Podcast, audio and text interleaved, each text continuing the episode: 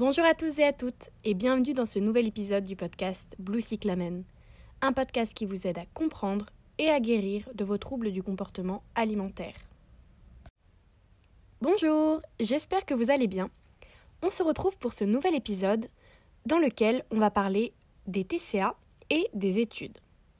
Donc je sais que j'ai déjà fait plusieurs épisodes sur le sujet. Donc j'ai fait les TCA et les études partie 1, euh, la concentration, la motivation, bref, j'ai fait plein d'épisodes sur ce sujet.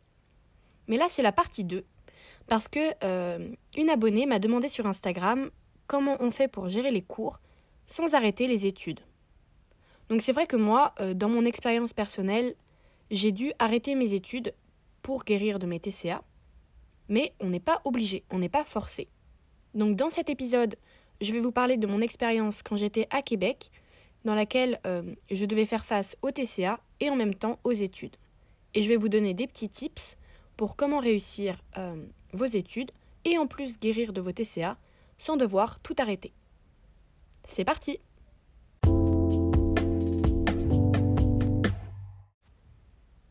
J'imagine qu'une grande partie d'entre vous, donc ceux qui écoutent, euh, sont dans leurs études, que ce soit le lycée ou les études universitaires ou même le travail. Et en fait, quand on souffre de TCA, parfois euh, la maladie prend beaucoup trop de place. Et c'est même très souvent, en fait, elle prend beaucoup trop de place. Et on se retrouve euh, complètement perdu, complètement dépassé dans toutes nos activités extérieures. Donc que ce soit les études, le travail ou même nos passions. Donc, dans cet épisode, je vais essayer de vous expliquer un petit peu euh, comment s'est passée ma vie étudiante lorsque j'étais à Québec, alors même que je souffrais de restrictions alimentaires. Donc dans cet épisode, je vais beaucoup plus développer sur euh, ma vie avec la restriction, donc mes études et la restriction. Et je vais peut-être faire quelques comparaisons avec les études et la boulimie, parce que de toute façon c'est à peu près pareil. C'est toujours euh, réussir ses études alors qu'on est dans une maladie. Donc il y aura un petit peu euh, des comparaisons entre les deux, mais ça vaut pour les deux maladies. Enfin bref. Donc déjà, qu'est-ce que c'est les études? Les études, c'est une vie scolaire, mais c'est aussi une vie sociale. Parce que oui, il faut travailler pendant nos études, mais on a aussi toute une pression sociale par le groupe, par la classe, par des amis, etc. Et donc avoir une vie étudiante, c'est aussi avoir une vie sociale. Et ça, quand on a des TCA, euh, bah, c'est pratiquement impossible, voire euh, enfin juste très difficile, quoi. Donc je vais essayer de développer en deux parties la vie sociale et la vie scolaire. Et ensuite, je vais vous donner euh, des petits tips pour essayer de vous en sortir, quoi. Donc voilà dans la vie scolaire, euh, les difficultés que j'ai rencontrées lorsque j'étais à Québec, c'était de trouver le temps de réviser, de travailler, de faire mes devoirs, de, etc., alors que j'avais euh, beaucoup de rendez-vous médicaux. À cette époque, euh, ma mère, elle voyait bien que j'étais pas très bien et elle m'avait, elle m'avait envoyé dans une, un centre, je sais pas si c'était un hôpital, etc., mais c'était spécialisé dans les TCA et j'avais des rendez-vous deux fois par semaine jusqu'à ce centre. Et en fait, euh, c'était très loin de chez moi. Je mettais par exemple une trentaine de minutes en bus pour aller jusqu'à là-bas. Et euh, du coup, ça me faisait une heure de trajet, plus un rendez-vous de une heure, une heure et demie. Donc en fait, ça me bouffait beaucoup de temps euh, d'études, de travail, etc. Donc comment on fait pour, pour se trouver le temps alors même qu'on a des rendez-vous médicaux très souvent? Le truc, c'est qu'en fait, on a toujours le temps, il suffit de le trouver. Donc moi, ce que je faisais, c'est que je me faisais des petites fiches sur mon téléphone. Donc j'avais une appli qui s'appelait euh, Quizlet, mais j'avais, il y a aussi plein d'autres applis euh, de ce même type. Je me faisais des fiches et je révisais dans le bus. Donc déjà, premier truc, se trouver le temps euh, de, de travailler dans les transports. Ça peut être très utile. Deuxième truc, vous, vous, vous devez peut-être le savoir depuis le temps, mais j'aime beaucoup les podcasts ce que je faisais, c'est que je me faisais mon propre podcast de mes cours. Donc je me lisais mes cours un peu euh, dynamiquement, etc. Puis je l'écoutais dans le bus toujours pour avoir le temps de réviser, de travailler, tout en, euh, tout en allant euh, vers mon rendez-vous médical. Donc si vous aussi, vous avez du temps de trajet, que ce soit pour aller en cours ou pour aller à vos rendez-vous médicaux ou pour n'importe quel temps de trajet en fait, eh ben, je vous conseille d'enregistrer vos cours ou de faire des fiches par écrit, etc. Tout dépend de votre type de mémoire. Ensuite, une autre difficulté que j'ai rencontrée, c'est en fait euh, bah, quand on est en restriction, quand on est euh, envahi par des pensées restrictives, quand on dort mal, etc., bah, en fait on a peu d'énergie. Et de l'énergie, il en faut pour aller en cours, pour assister aux cours magistraux, que ce soit euh, pour une matière qu'on aime bien, même pour une matière qu'on n'aime pas, en fait c'est trop difficile de, de se lever de son lit et d'aller en cours. Euh, surtout si vous êtes en études et que par exemple les cours magistraux sont pas forcément obligatoires. Et dans ces cas-là, c'est encore plus difficile d'y aller. Donc moi, qu'est-ce que je faisais euh, pour me motiver à aller en cours, pour retrouver l'énergie un petit peu d'aller en cours C'est que, euh, en fait, je me mettais des objectifs une fois là-bas. Par exemple, je me disais, tu vas tu vas aller au café après, euh, après tes cours, qui est le café à côté de ton université, ou tu vas aller au musée là-bas, ou... Euh, enfin, je me trouvais un truc fun à faire juste après mes cours pour me forcer à euh, me déplacer, pour me forcer à me lever, etc. Donc, bon, je sais pas si vous allez à peu près comprendre ce... Enfin, c'était vraiment quelque chose que j'aimais faire personnellement, je sais pas si ça va marcher de votre côté. Ensuite, un autre problème, c'est en plus, une fois qu'on a trouvé le temps, une fois qu'on est allé en cours, etc., bah euh, c'est juste travailler chez soi. Et ça, c'est impossible. De... Quand j'étais chez moi, c'était tout le temps, même à l'heure actuelle ou quand j'étais à Québec, j'étais envahie par des pensées restrictives. C'était littéralement impossible de réviser, de travailler, etc. Donc, aujourd'hui, à l'heure actuelle de mes études, je ne travaille plus chez moi je vais à la bibliothèque, je vais au café et je ne travaille plus toute seule. J'ai demandé à mes amis, j'ai demandé à donc que ce soit mes amis de la fac ou mes amis euh, du lycée. On se retrouve pour réviser, etc. Et en fait, beaucoup plus simple. J'ai retrouvé la motivation, j'ai retrouvé euh, la volonté, etc. La détermination d'aller travailler, de me poser. Quand on travaille à plusieurs dans un endroit qui est autre part que chez nous, et eh bah ça marche. Quand j'étais à Québec, je travaillais dans ma chambre, mais je savais qu'il y avait ma coloc dans la chambre à côté. Et euh, en fait, elle, même si elle n'était pas vraiment là, elle m'aidait à euh, réviser. Pour ceux et celles qui habitent tout seuls, euh, parce que je sais que c'est le cas parmi vous, comment vous faites pour vous concentrer, pour vous motiver, etc. ce que je fais, c'est que j'utilise les Study With Me, où en fait c'est une personne sur un écran qui travaille et, et en fait ça motive à travailler avec elle ça, cette technique a un peu des limites, mais euh, quand on est tout seul, c'est pour moi la meilleure chose à faire. C'est de, même quelqu'un virtuel, de se trouver quelqu'un avec qui travailler. Je sais qu'il y a des sites aussi où euh, c'est comme un grand zoom avec plein de personnes qui travaillent, mais euh, j'ai jamais essayé, donc je peux pas vraiment vous faire de, de recommandations, etc. Donc voilà pour la vie scolaire. Ensuite, comment faire pour la vie sociale? Parce que oui, comme je l'ai dit au tout début, la vie étudiante, c'est aussi une vie sociale. Euh, déjà, quand je suis arrivée à Québec, euh, c'était un nouveau pays, une nouvelle université, j'étais toute seule. Plus euh, je souffrais de TCA, donc c'était dur pour moi de me faire des amis, sachant que j'avais l'air malade à cette époque. Et donc, et ben en fait, les gens venaient pas forcément naturellement vers moi. J'avais pas forcément l'air d'une bah, d'une fille en bonne santé et une fille qu'on avait envie d'être amis avec. Enfin bref, c'est un petit peu triste dit comme ça, mais c'est vrai.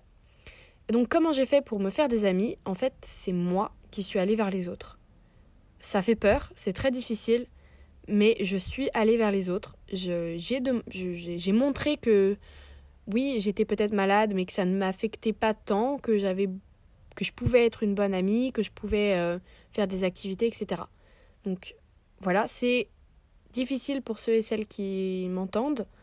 Oui, euh, il va falloir que vous fassiez un effort, c'est dur, mais euh, ça finit par payer. Donc je vous le promets, si jamais vous êtes euh, sans amis, essayez d'aller vers les autres. ça peut marcher. Voilà. Il y avait aussi pour moi la difficulté des soirées étudiantes qui me terrorisaient.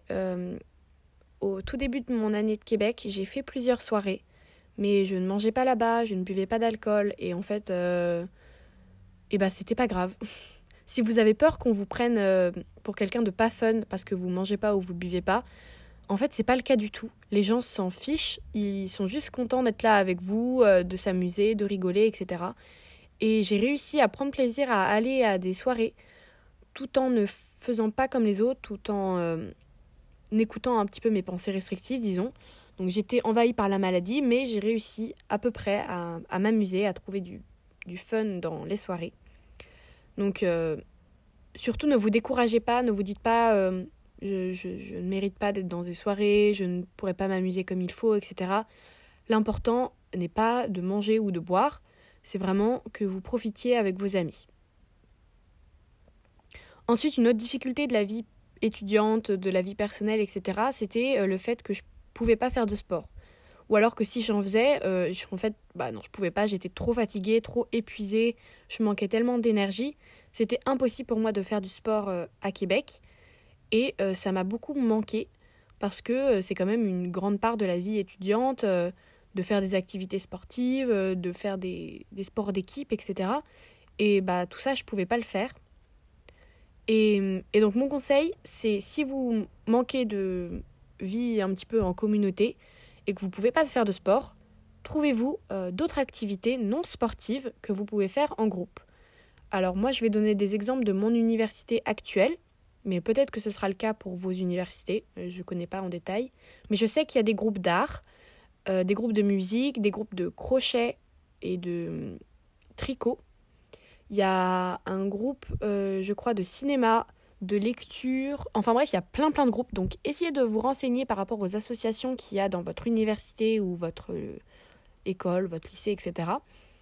Parce que euh, vous pourrez peut-être rencontrer des gens, vous faire des amis et participer à une vie un petit peu en communauté, une vie étudiante, tout en ne faisant pas de sport ou en conservant l'énergie que vous avez. Maintenant, je vais vous donner quelques petits euh, conseils pour euh, avancer dans votre chemin de guérison tout en euh, n'ayant pas besoin d'arrêter les cours ou de vous faire hospitaliser ou d'aller en hôpital de jour, etc. Je vais vous donner quelques petits conseils que j'appliquais à Québec et que j'applique encore aujourd'hui et qui m'aident vraiment pour avancer dans mon chemin de guérison. Je tiens à rappeler, petit disclaimer, je ne suis pas médecin, je ne suis pas nutritionniste, psychologue, psychiatre, etc. Donc ce que je vous dis n'a pas pour euh, vocation d'être euh, une prescription médicale, etc. C'est vraiment mon conseil en tant que malade et euh, enfin c'est des conseils aussi que m'ont donné mes propres psys, etc. Mais si ça ne marche pas pour vous, c'est pas grave, c'est pas votre faute, vous n'êtes pas vous n'êtes pas différente, enfin si vous êtes différent de moi, mais ce n'est pas une mauvaise chose. Donc la première chose que je voudrais vous dire, c'est que euh, les TCA, c'est une maladie très difficile et la guérison se fait par le challenge, les défis. Et en fait, pour guérir, il faut dépasser ses peurs et se challenger. Alors, oui, ça fait peur, mais la guérison, ça euh, vaut le coup d'avoir peur, ça vaut le coup de se dépasser, d'affronter euh, ses peurs, ses, enfin, ses difficultés, etc. Vraiment, ça vaut le coup. Et la guérison, c'est pas un chemin facile. Et donc, si vous faites quelque chose qui vous fait peur, qui vous met en difficulté, ça veut dire que vous avancez dans votre chemin de guérison. Voilà. Donc, un peu comme un calendrier de l'avant euh, de Noël, il va falloir que vous vous challengez tous les jours. Euh, si c'est trop compliqué, faites une fois par semaine si c'est encore trop compliqué, une fois par mois. Mais qu'est-ce que j'appelle un challenge? C'est pas euh, manger votre fear food tous les jours. C'est par exemple, euh, alors moi, qu'est-ce que j'avais fait à Québec? J'avais fait un, emploi du temps, enfin une sorte de calendrier, etc., où j'avais dessiné des, des fleurs, euh, des... enfin bref, vous pouvez dessiner n'importe quoi, au crayon noir. Et chaque jour, si je réussissais le challenge, je coloriais la fleur ou l'autre objet que vous avez décoré. Donc ça me donnait un calendrier tout coloré que j'avais envie de colorier un peu, euh, comme une récompense à chaque fois que je réussissais quelque chose. Donc moi, mes challenges, c'était par exemple manger mon petit déjeuner. Et même si dans l'ensemble je réussissais, à chaque fois que je le mangeais, hop, je coloriais ma petite fleur de mon calendrier et ça me, euh, je me sentais heureuse et je voyais tous les progrès que j'avais accomplis. J'avais aussi fait ça pour euh, prendre un dessert après chaque repas. Le dessert, ça peut être euh, un fruit, ça peut être un biscuit, ça peut être un yaourt au chocolat. Enfin bref, vous choisissez votre dessert évidemment, mais euh, c'était je devais prendre un dessert après chaque repas. Et je coloriais ma petite fleur, mon petit challenge. Hop, il est réussi. Et ça me faisait vraiment beaucoup de bien et ça m'encourageait à me dépasser, me surpasser, dépasser mes, peurs, etc. Ensuite, j'avais aussi des challenges euh, euh, au supermarché. Donc, c'est-à-dire, je me disais, bon, si tu vois un produit en promo, tu l'achètes et tu le prépares. Donc évidemment, le produit en promo, ça aurait pu être, euh, je sais pas, euh, les pommes, comme ça aurait pu être le paquet euh, de biscuits au chocolat. Il n'y a pas besoin que le challenge soit trop compliqué. Vous n'êtes pas obligé d'y aller à fond dès le début. Non, vous pouvez y aller petit à petit. Donc moi, si le premier jour, mon, le produit en réduction, c'était des pommes, hop, je prenais des pommes. Mais le, la journée d'après, eh ben, je prenais, je sais pas, un paquet de pâtes. Puis la journée d'après, je prenais n'importe quoi.